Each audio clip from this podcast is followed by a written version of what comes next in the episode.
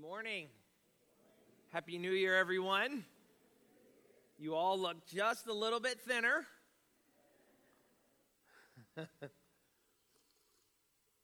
if you have your Bibles, go ahead and turn in them to Mark chapter 9, 14 through 25. Mark chapter 9, 14 through 25. We're going to be uh, reading the story when Jesus heals a boy with an unclean spirit. Would you pray with me this morning? Father, your word is mighty. It is the power in our lives. It is the power in this pulpit. It is the power in this church. Working in tandem with the Holy Spirit, it is the very source of the Christian life. There is no Christian life outside of the Word and the Spirit. None of the methods, None of the ministry that we put in to practice all on our own will ever do anything apart from the Word and the Spirit. And so we ask that we today might understand the Word and that the Spirit might give us the ability to understand the Word and then to put that Word into practice in our lives. May you, Holy Spirit, make manifest the Word today in our lives. And we pray these things in Jesus' name. Amen several years of several years ago my brother and his wife those of you who uh, don't know david and lynn uh, they are a funny funny couple. That's all i can say about them and several years ago they were at home one evening and it was early uh, actually early in the morning about two o'clock in the morning and they heard someone in their shed now, if they hear something going on in their shed in Tennessee, they just assume it's an animal. But when you live in Miami, you assume you're getting robbed. They had been robbed multiple times. Well, they heard someone in their shed and they got up and they both were going to go. David was going to go, but Lynn, if you know anything about her, she's tough and she says, I'm going with you. So David says, All right. He grabs a baseball bat and he gives Lynn a shotgun. True story. And he says to her before they go out, I'm giving you the shotgun. It's unloaded. Just point it at them. That's all you need to do. They're going to assume it's loaded. He says, What are you giving me an unloaded gun for? He says, Just do what I tell you to do. So they walk out there, and David's got his baseball bat. And they're getting up to the shed. And right as they get to the shed, David is going to put his hands on the handle and open up the door. And he wants Lynn to point that gun in there, and he's going to hold the bat. And he, right before he grabs the handle, he turns around and looks at Lynn and says, Are you ready? and sees Lynn standing there holding the barrel of the shotgun like this.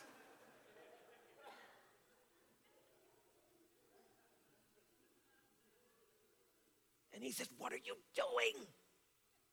She said, You gave me an unloaded gun. I'm at least going to hit him with it.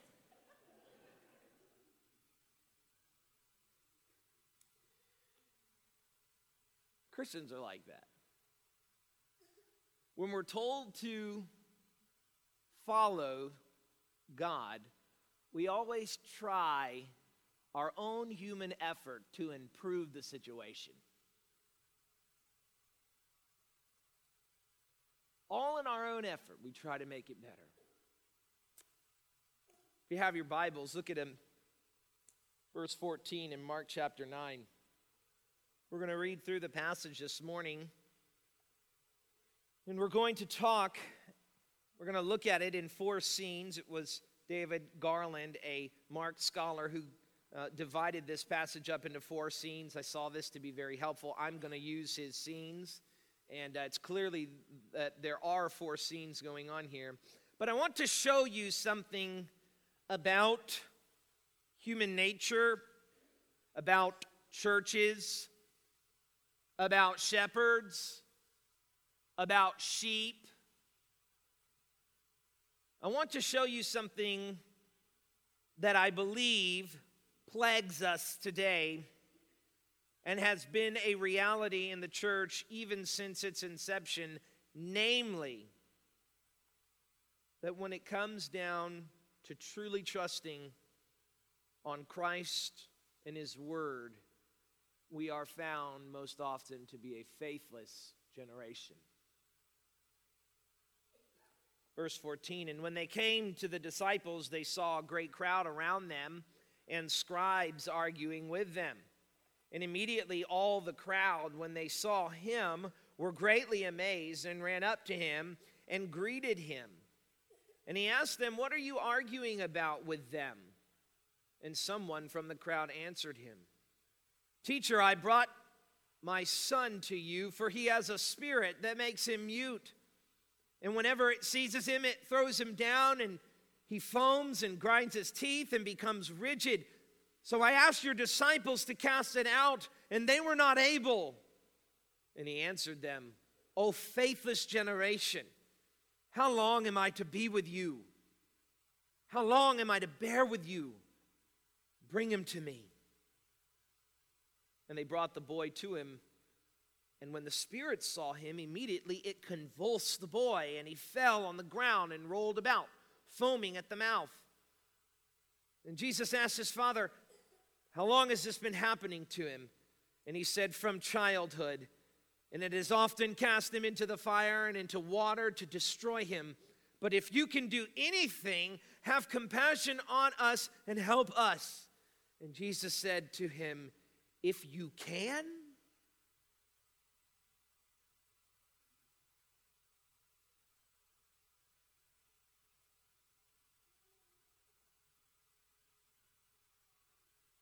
I wish that Bible translations would leave a gap between that sentence and the rest of it. That, that's so much of us, so many of us in our heart. Constantly, our posture before God is one that says, if you can, do this thing for us, God. And if we could just hear the words of the Messiah and his rebuke to us, which is, if I can, what do you mean if I can? To whom are you speaking? To some man? To some teacher?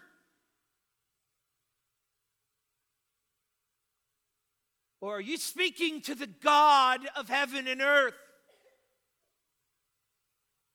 In whom and through whom all things hold together, and by the word, the power of his word, all things were made. What is death and life to him? It is nothing for him to give bones that are dried and very, very dried, new flesh and breathe into them a spirit of life. When it was Him who created the world from nothing, but by the word of His power. If I can, don't miss this. You ought to underline it in red. There is, Jesus is at this point indignant. If I can, if you can,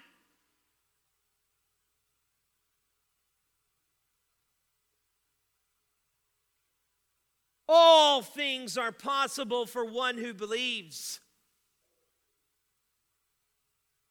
You know, we make a big emphasis on that next part and fail to emphasize the first part. It is the indignant Christ who places our minds in the right context. To those who believe that the Messiah is God in the flesh, all things are possible. Why? Because they recognize that all things are made, all things are held together by Christ.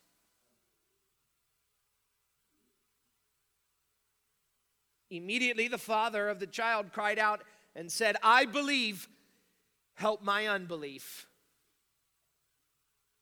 And when Jesus saw that a crowd came running together, he rebuked the unclean spirit, saying to it, You mute and deaf spirit, I command you, come out of him and never enter him again. Jesus doesn't simply treat the symptoms, he heals the disease.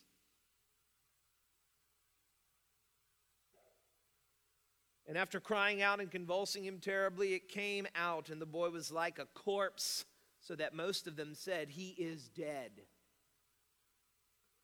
But Jesus took him by the hand and lifted him up, and he arose. And he had entered the house. His disciples asked him privately, Why could we not cast it out? And he said to them, This kind cannot be driven out by anything but prayer. You know, we have a tendency today to read this passage and to think that the person who's in the most trouble is the demon possessed boy? Notice that Jesus never rebukes the boy. Not once does Jesus rebuke the boy. He rebukes first the faithless generation, then the demon.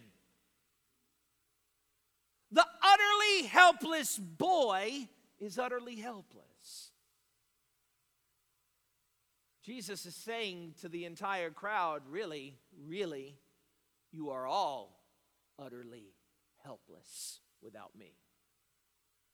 Let's look at this. I want to break this up into the four scenes. Scene one, Mark 9 14 through 19. The passage begins right after Jesus, Peter, James, and John have just come down from the Mount of Transi- Transfiguration where they beheld the glory of Christ. A real privilege for only three disciples to see Jesus clothed in white, to see Jesus on the Mount of Transfiguration, to hear the word, the very voice of God out of the cloud say, This is my son, obey him, listen to him.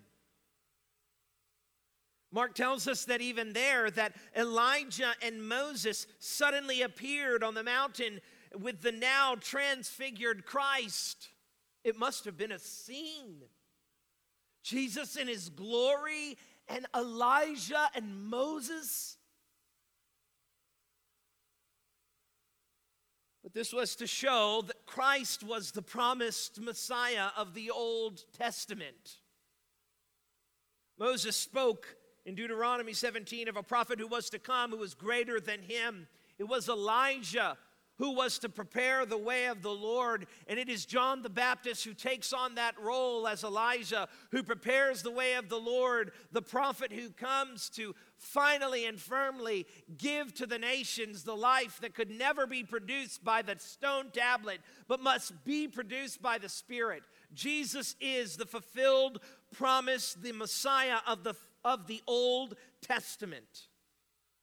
Mark tells us that at that moment a voice came out of a cloud. It was the very voice of the Father who declared that Jesus was his Son and that all men should listen to him. But the word listen in the Greek never means hear with your ears, it means yes, hear with your ears, but believe with your heart.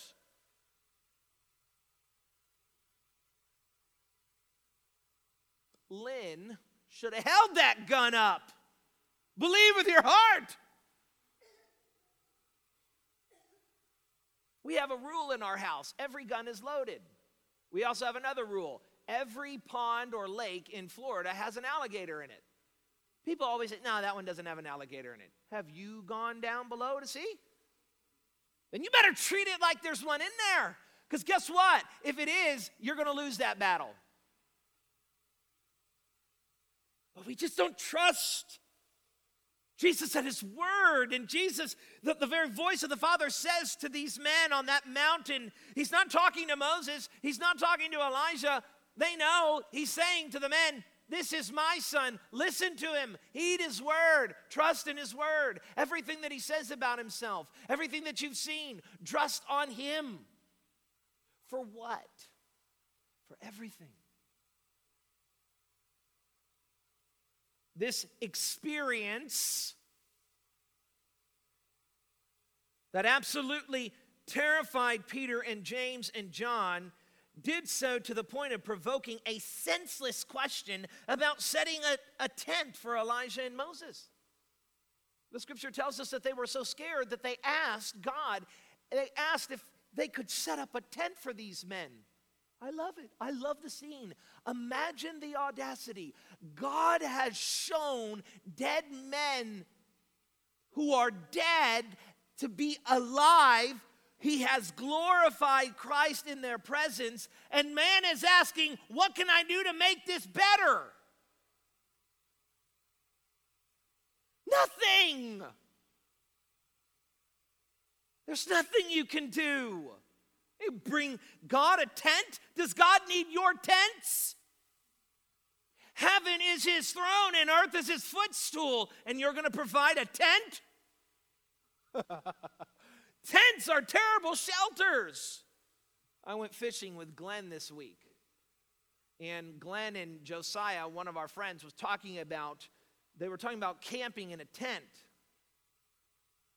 And I thought to myself, ain't no way.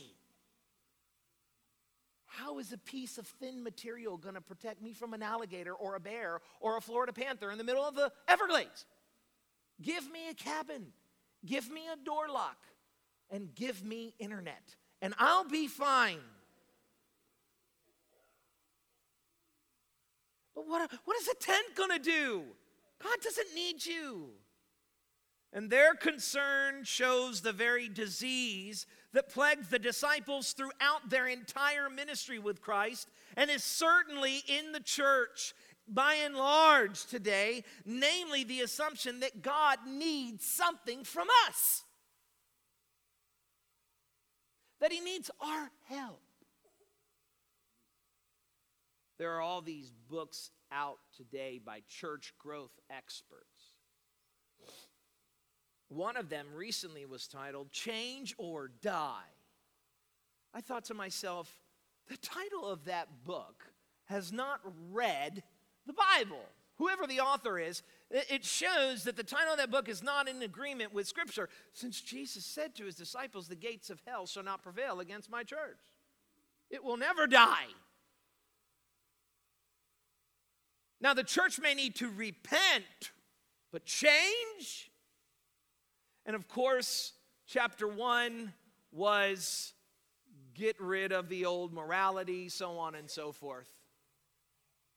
If you want to reach this generation, you can't be prude in your sex life.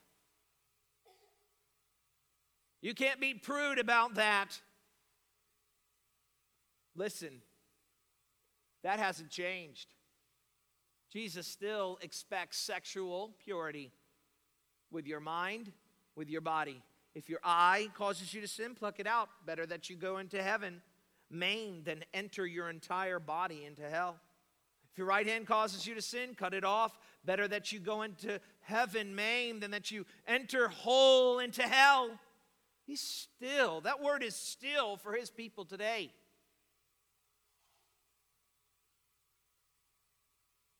Coming down from the mountain, now, in our passage, Jesus and this special group of disciples come upon a heated debate between the disciples, the scribes, and the crowds.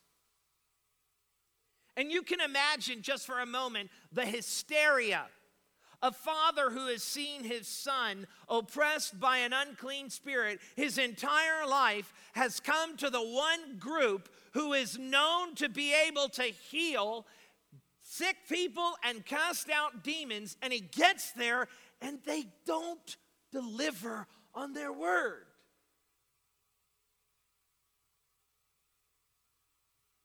I mean, can, can you imagine that?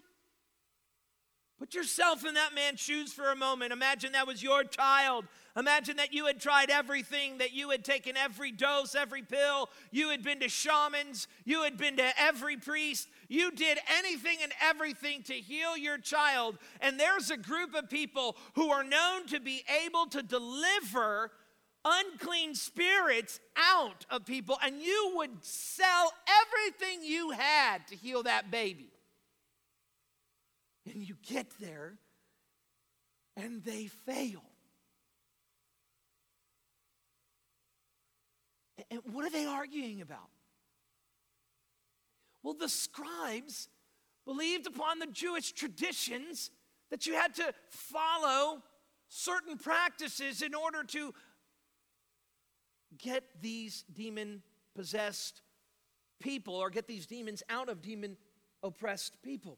And so, one of the things, one of the traditions was that Solomon had certain wisdom and certain incantation and certain medicines that could do this. And the scribes are arguing, certainly with the disciples, if you had just done it this way, you would have saved him.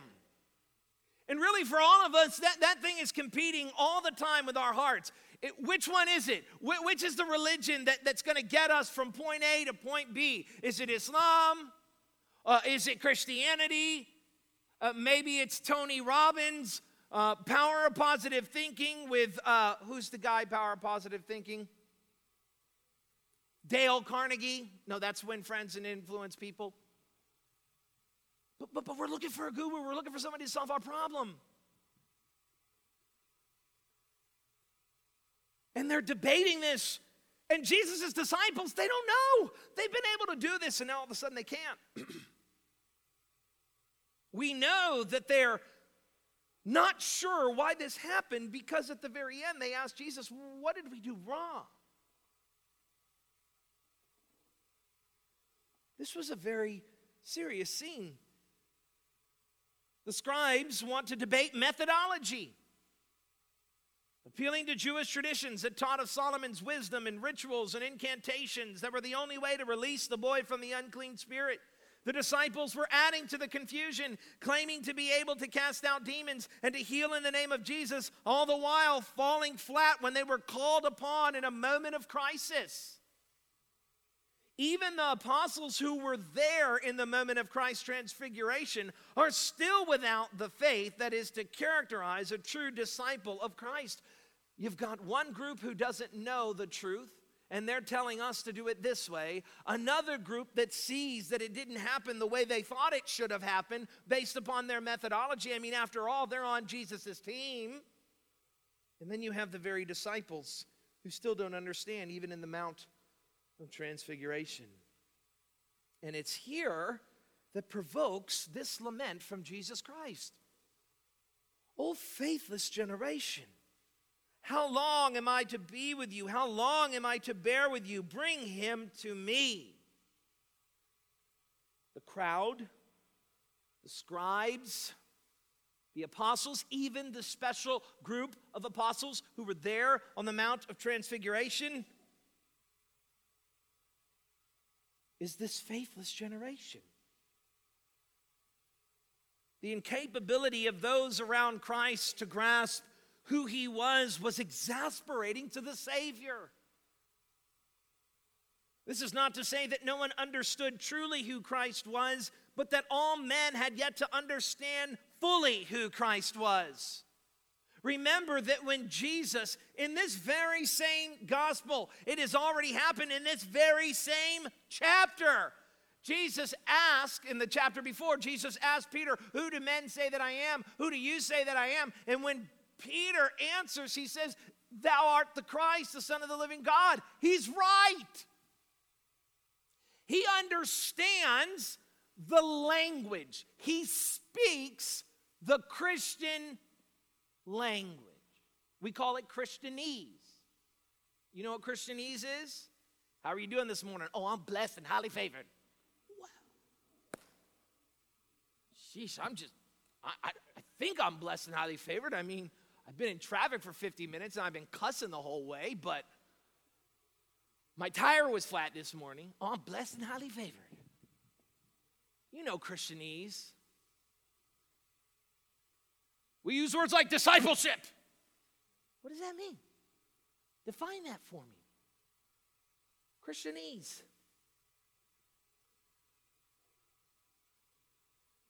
Jesus says to Peter, in the very next passage, after Peter has proclaimed correctly in perfect Christianese, Thou art the Christ, the Son of the living God, get thee behind thee, me, Satan.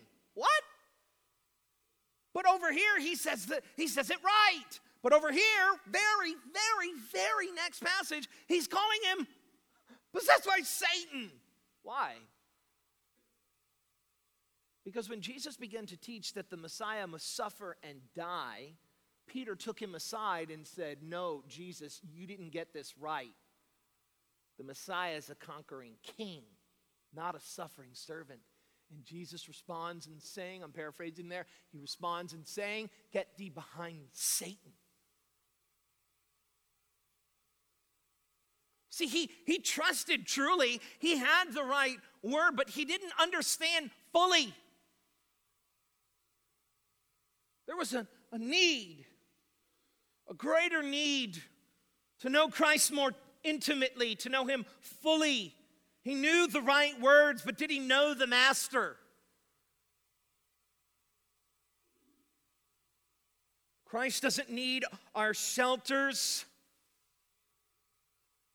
nor our arguments about human methodology for producing spiritual things. He is the true God of God, the great I am, the one who made the heavens and the earth, and through whom all things hold together. He is the God of all glory, in whom we must trust for all things.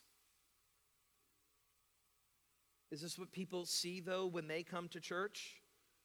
A bunch of religious people arguing about the right way to do things?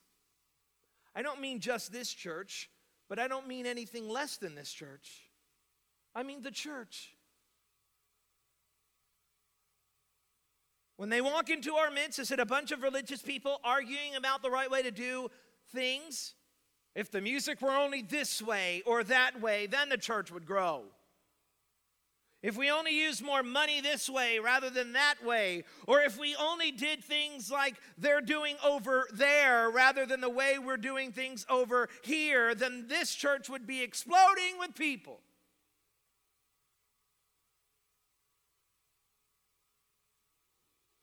We promote ourselves, make church about our methods, all the while neglecting prayer and all the while saying that we need, what we need is not more prayer, but more action.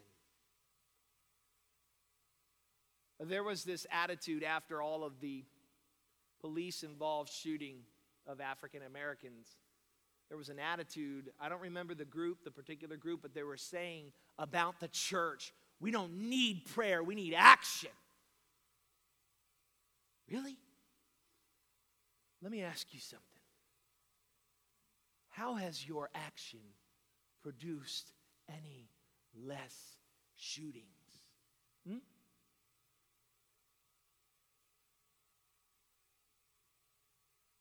Your action is impotent, it is powerless. Don't you ever mock prayer again. You know what is going to stop racism in this country? Elevating Christ above color. And that's not going to happen by action. Okay, okay. So you find some law that finds a way to suppress racism. And how does that change the heart that still hates the brother of color? You fool. Don't you ever say prayer is useless. Your action has produced deck. Oh, we united, didn't we, real quick, with a movement called Black Lives Matter. And what has it caused? More harm than good. You want to solve the problem?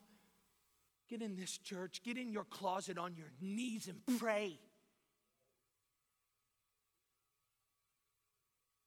We thought the problem was solved with the Emancipation Proclamation. Has it been? That was action. Has it? Or is racism still alive and well? Don't tell me about action without prayer. Do you trust God in all things? Do you trust Him to produce the thing you can't? Do you ever ask God to do the amazing?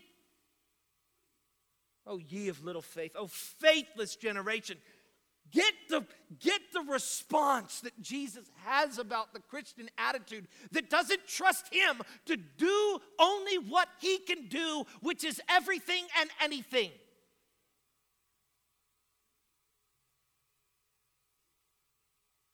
The church and this country is not in the mess that it's in today because we pray too much. It's in the mess it's in because we don't pray at all. You're still trying to fix your marriage, and you're trying to fix it with everything except being on your knees.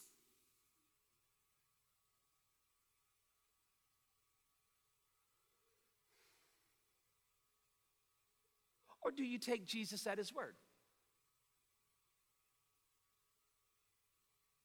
Would Jesus come into our church or our lives and say, Oh, faithless one, you think you can help me out? Would you build a tent? Or would you live in my kingdom? Stop building tents, live in his kingdom. The church is in the mess that it is today because we have tried methods of ministry rather than total and complete trust in God to give us all things.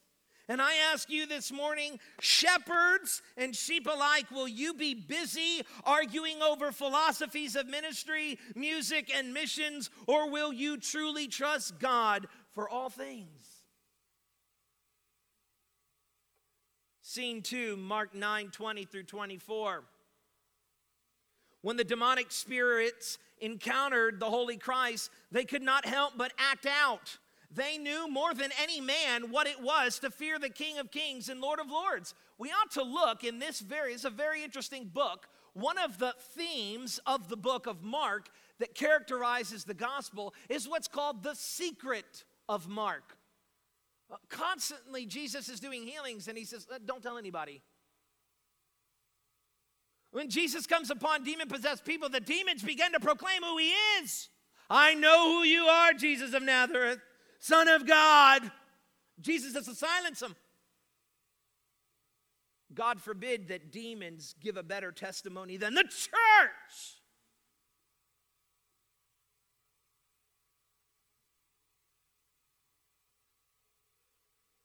Now, don't, don't try and explain away the boy's ailment as simply seizures.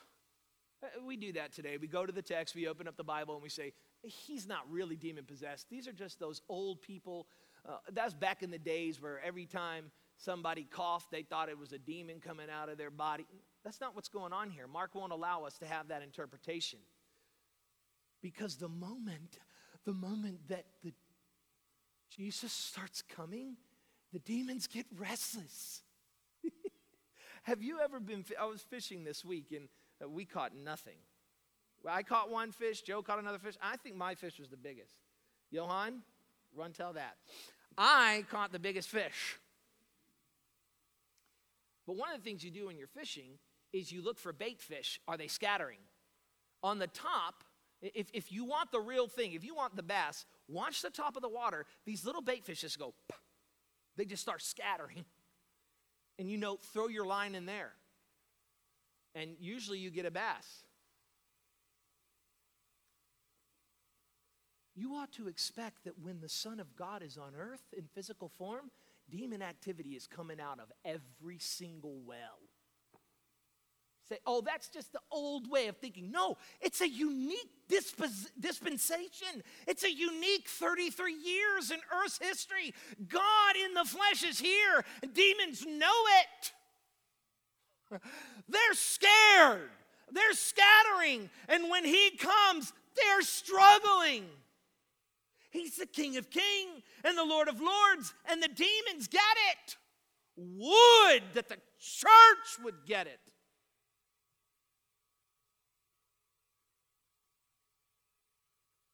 We're so calm with this Jesus guy. We wear t shirts like Jesus is my homeboy, and he's throwing up two thumbs up. And we laugh about this. But when demons, the scariest thing you can possibly think of, saw Jesus coming, they convulse. They beg. You know, they don't do that. They don't do that when you come in the room. Somebody tried to rebuke a demon in the book of Acts, and the demon said to him, Paul, I know. I don't know you. But when Jesus came, the demons quaked. That's what the passage says. Mark personalizes the Spirit too by giving it personal features. It says, when he, that is the Spirit, saw Jesus coming, he immediately convulsed the boy. This was not just ancient eyes seeing a demon behind every bush, but we should expect the very presence of God in on earth to regurgitate the evil spirits that hide in dark places within this world. And let me tell you something if you want to see that happen, bring Jesus into the darkest places of your life in your world right now and watch the demons convulse. Take that word of God into that situation that you have Begin to speak God's word and watch what happens. I've seen it with my very eyes. Demons still shake at the word of God. James says about demons that even demons know who God is and shudder at his very word. Jesus asked the boy's father, How long has this been going on? But this was to show that the boy had been suffering from birth and that his ailments were well known by all. Uh, Jesus isn't Benny Hinn. This isn't some dude who walked up on the stage who nobody knew or who everybody knew, but no one knew he had cancer and Benny Hinn heals it. You notice the scriptures always say he was blind from birth? He had been possessed from birth. Everyone knew it.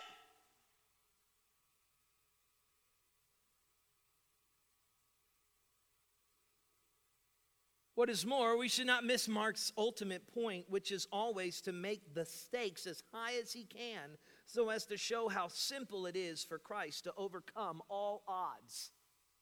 Remember something. When the odds are against you in your life, when you get the worst news of your life, some of you have sick loved ones right now, and it seems that it could never, they could never be healed. Pray Pray. And don't stop praying until God gives you an answer. And He'll give you an answer either when they're dead in the casket or when they're living and walking. But don't stop praying. Don't think God can't remove that cancer, can't remove that heart disease, can't heal you, it can't heal that dead marriage. Some of you have marriages that you say are D E A D but you don't have the faith that God wants you to have. The faith that says, God, these odds are impossible.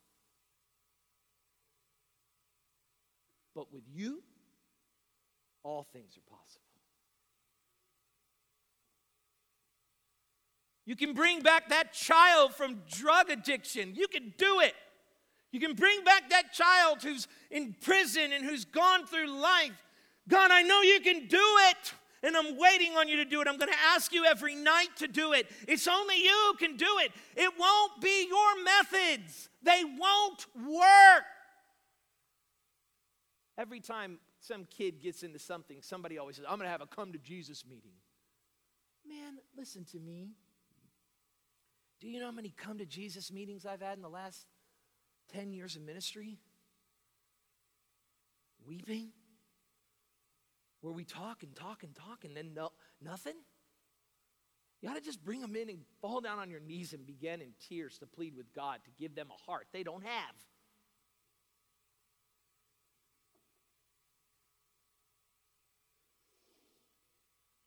The boy's father was weak in faith and he asked Jesus, If you're able, Please heal my son.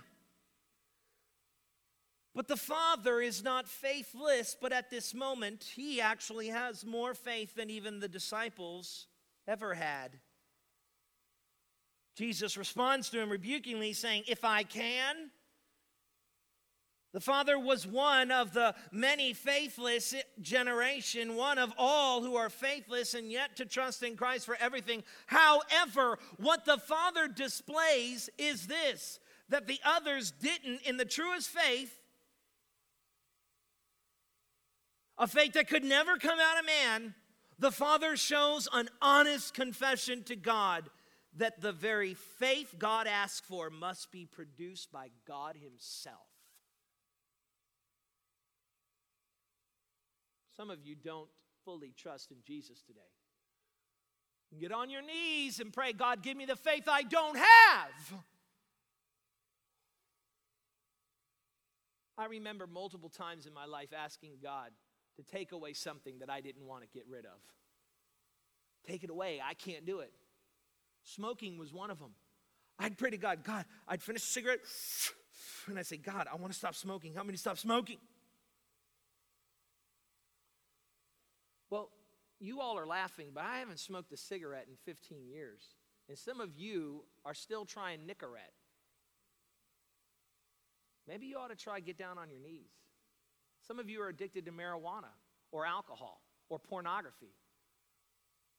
Okay, well, this year, 2019, I'm going to stop doing it. Maybe you ought to get down on your knees and say, God, I don't want to stop doing it. Make me want to stop doing it. Be honest. The Father is honest. I don't believe you. I don't believe. I believe, but, but I don't have full belief. Why? He, he just seen the disciples couldn't do it. He's desperate. You hear pastors all the time tell you, wait till you have the faith. If you had the faith, then you'd have the. No. Stop leaning on yourself.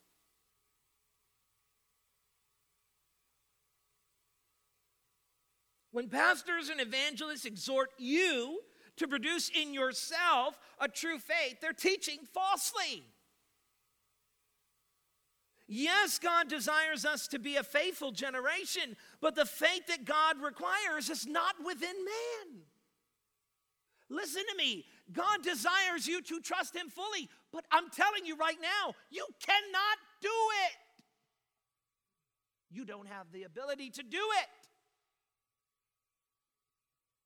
But you can with your mouth say, God, give me what I don't have. That's that's faith.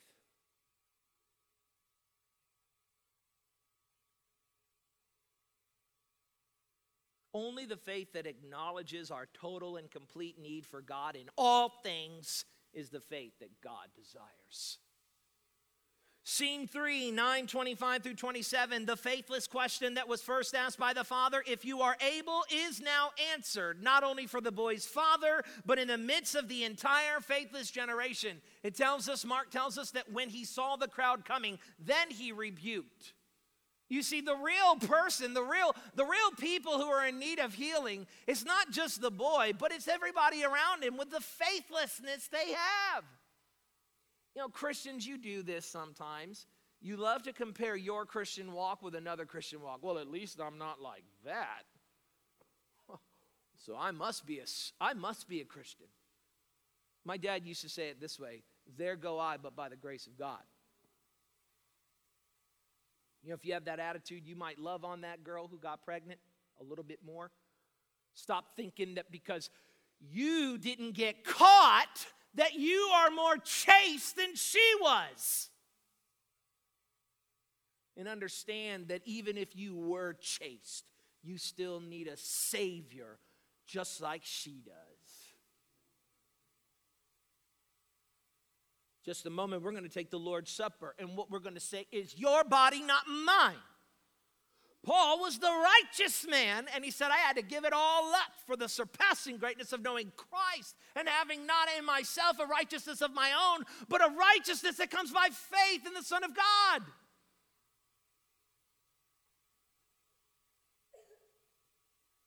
The passage tells us that when Jesus saw the crowd coming, he commanded the demon to come out of the boy. Perhaps this was to show that while the possessed child was in danger of earthly fi- fires, the faithless generation was in danger of the fires of hell. Jesus commanded the spirit to come out, to leave the boy, and never to enter him again. The Lord's command was now given for all to see. And Mark tells us that the crowd thought that the boy was dead. And by the way, he probably was. Some of you say, oh, but it says uh, they thought he was dead. Yeah, but understand, understand the context. What is death when the Savior's standing there? Hmm? What is death when Messiah is there? I think the boy was dead.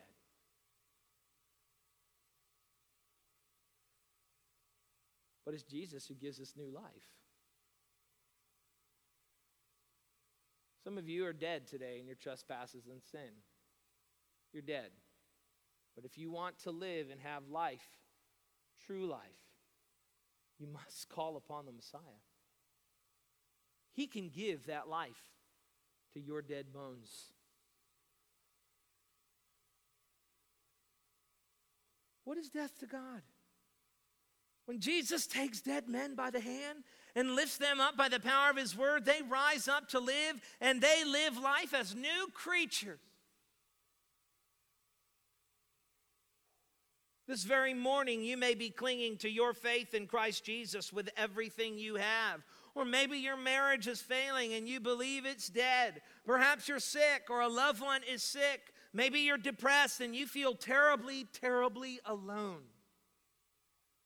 Maybe you just can't shake some doubt or some addiction. But it's at our weakest and most vulnerable state when we feel dead that we realize nothing and no one but God alone is able. God loves the odds he sees in this crowd today. Some of you don't some of you don't think that your odds are bad enough, but they can get there. Some of you may think that you have it all together. You might be in what D.L. Moody called a resting faith. Some of you are in what D.L. Moody called a struggling faith. Others are in what D.L. Moody called a clinging faith. But every single one of us must rely on Christ for all things. We were talking about this this past week having a healthy fear of oneself. You better have a healthy fear that you could be that demon possessed boy. Short of Christ in you, of course. What is it about you that makes you less likely to commit some of the greatest evils and sins that man have ever committed? Have a healthy fear of yourself. One of the prayers that I pray constantly, and I, am saying this so I'm saying I don't have a word from the Lord. I, I have a word. I'm, I'm urging you to do this, is to constantly pray, God, keep me.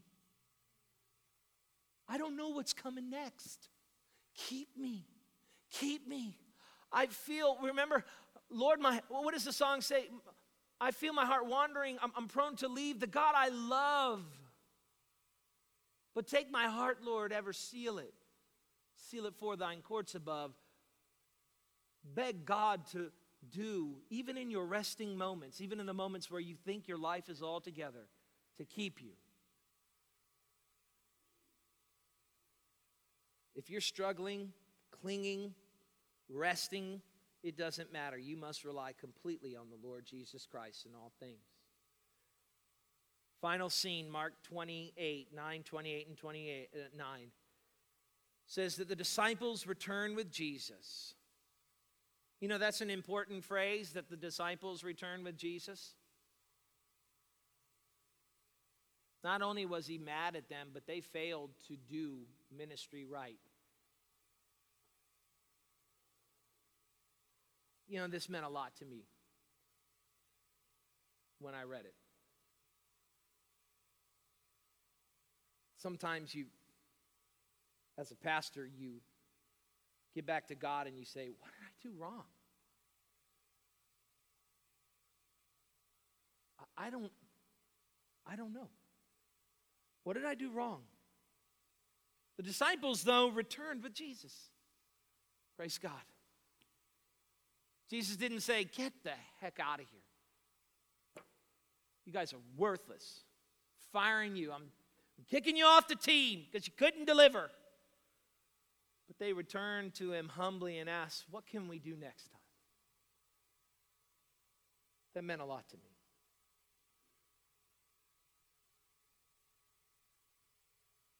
He didn't send them off, even though they doubted. They were like helpless sheep, they had nowhere else to go. You're failing Jesus right now. You failed Jesus. Somehow, some way, you failed him, and if you haven't, you will. And it's at that time where Satan says, Get out of here. You're not of this fold. And you begin to wander. Say, I, I did some bad things in my life, Pastor. You don't know. If you only knew, you would know I'm not, I can't be saved. And you, Satan loves, the, the Bible tells us that Satan is an accuser. Johann always reminds me there's, there's no one more pro abortion than Satan before the girl goes into the clinic, and no one more pro life when she comes out. But don't you see that Jesus is a good God? He is plenteous in mercy. You are sheep without a shepherd. And even when you fail, go back to the shepherd. Follow him back to his house and ask, How can I make it different next time? You say, But what if I do it again? Do it again. But what if I fail again? You will. Follow the master. Never stop following the master. If you want to get into heaven, you have to come through him. He is the gate. Jesus doesn't say, You're the perfect sheep. Come on in. He just asks, Am I your shepherd? You're going to fail. And you're going to feel like God couldn't possibly save you. You're going to feel at times like you betrayed your Savior and like He could never love someone so faithless like you. But the faith that God calls us to have is one that after failure, every time after failure, immediately begins to follow Jesus, seeking His power to give you what you do not have. This morning, I want to ask you what is it in your life that you have yet to give over completely to Christ? They say that most New Year's resolutions end within two weeks of being started, and Christians make resolutions all the time. We sin and we go right back and say, God, we'll never do it again. I'll never do it again. And then we're, we're walking in that resolution. We said we'd never do it again, and we're going to do this, and we're going to do that, and we're going to do this. I know these fellows who go and get what's called Covenant Eyes, which is a software that, should they look at pornography on their computer, it immediately sends an email to everyone they know and love.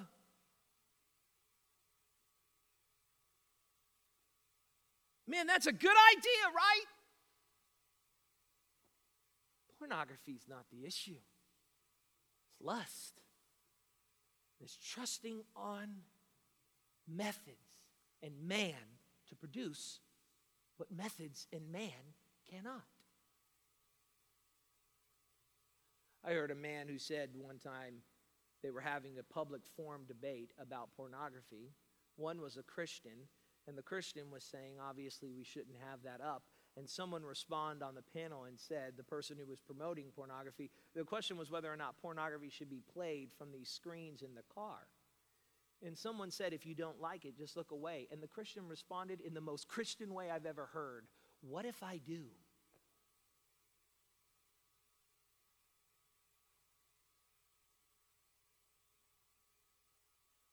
You want to see this become a house of godly people? Pray that God give you what you don't have.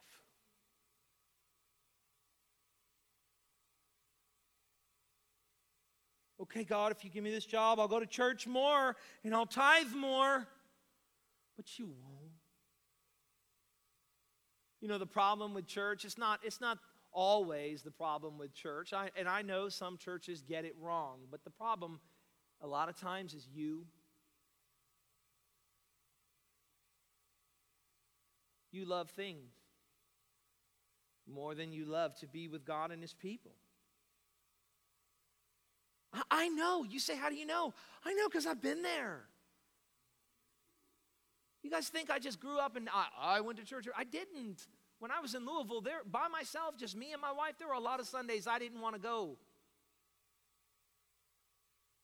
And it was easy. But not only that, we think that we need to read self help and we lay aside our Bibles and we expect to find some kind of better life there. We make resolution after resolution and then we immediately fail. But the problem is not the failure, but the very attitude that trusts in yourself to produce any change in your life whatsoever. Jesus rebuked a faithless generation. In other words, don't go out and be a faithless generation, be a faithful generation. How do you do that? A faithful generation is this one that lives on its knees, acknowledges Christ in everything, and even in the very faith that it takes to pray, understands and commits totally and completely to God as the provider. Father, you are the great provider. Here we come with empty hands. Fill our hearts with what we do not have the love of Christ that comes down from above, produce in us, as your word tells us, I will call for a people, I will pour out my spirit. And Lord, we pray that you might pour out your Holy Spirit today on us, write your laws on our heart, that we might not sin against you. Amen.